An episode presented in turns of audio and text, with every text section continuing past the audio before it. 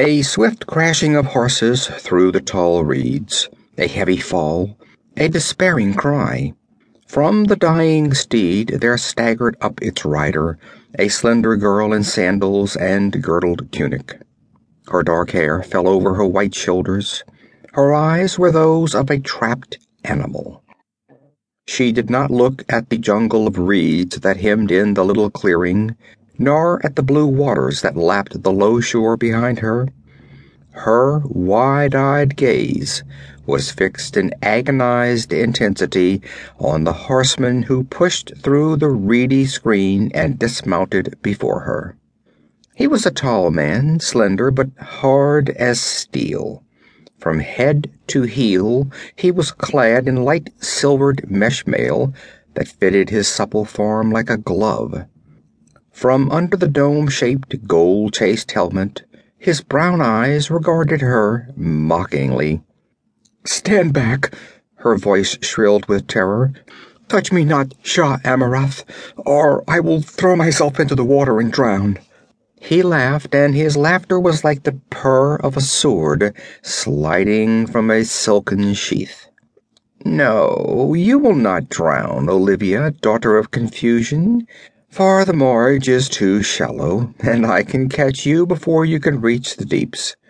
You gave me a merry chase, by the gods, and all my men are far behind us, but there is no horse west of Vilayet that can distance Irem for long.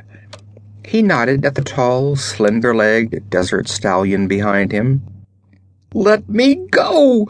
begged the girl, tears of despair staining her face. "Have I not suffered enough? Is there any humiliation, pain, or degradation you have not heaped on me? How long must my torment last?" "As long as I find pleasure in your whimperings, your pleas, tears, and writhings," he answered with a smile that would have seemed gentle to a stranger. "You are strangely virile, Olivia. I wonder if I shall ever weary of you as I have always wearied of women before. You are ever fresh and unsullied, in spite of me each new day with you brings a new delight.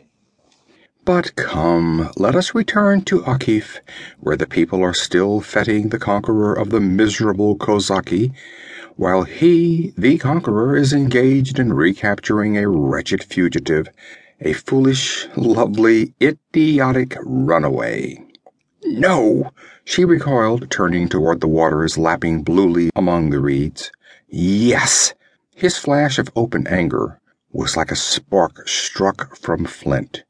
With a quickness her tender limbs could not approximate, he caught her wrist, twisting it in pure, wanton cruelty until she screamed and sank to her knees. "Slut! I should drag you back to Akif at my horse's tail. But I will be merciful and carry you on my saddle bow, for which favor you shall humbly thank me, while He released her with a startled oath and sprang back, his saber flashing out, as a terrible apparition burst from the reedy jungle, sounding an inarticulate cry of hate.